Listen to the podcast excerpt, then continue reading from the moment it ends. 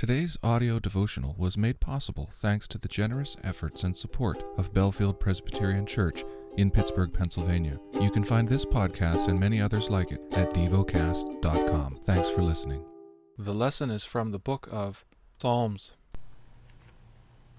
Psalm 142 With my voice I cry out to the Lord. With my voice I plead for mercy to the Lord. I pour out my complaint before him. I tell my trouble before him. When my spirit faints within me, you know my way. In the path where I walk, they have hidden a trap for me. Look to the right and see. There is none who takes notice of me. No refuge remains to me. No one cares for my soul. I cry to you, O Lord.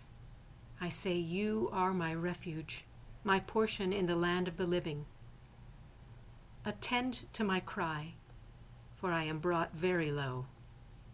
Deliver me from my prosecutors, for they are too strong for me. Bring me out of prison, that I may give thanks to your name.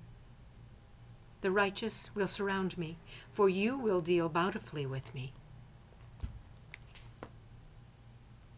Meditate and dwell on what you're paying attention to in God's Word. How has it connected with your heart or mind?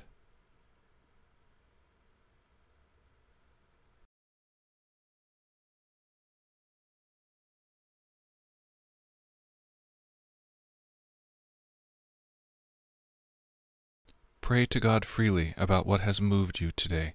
Turn your thoughts to Him and enjoy His presence. We offer the following as prayer topic suggestions for those who create entertainment, for families. Thank you for listening to DevoCast.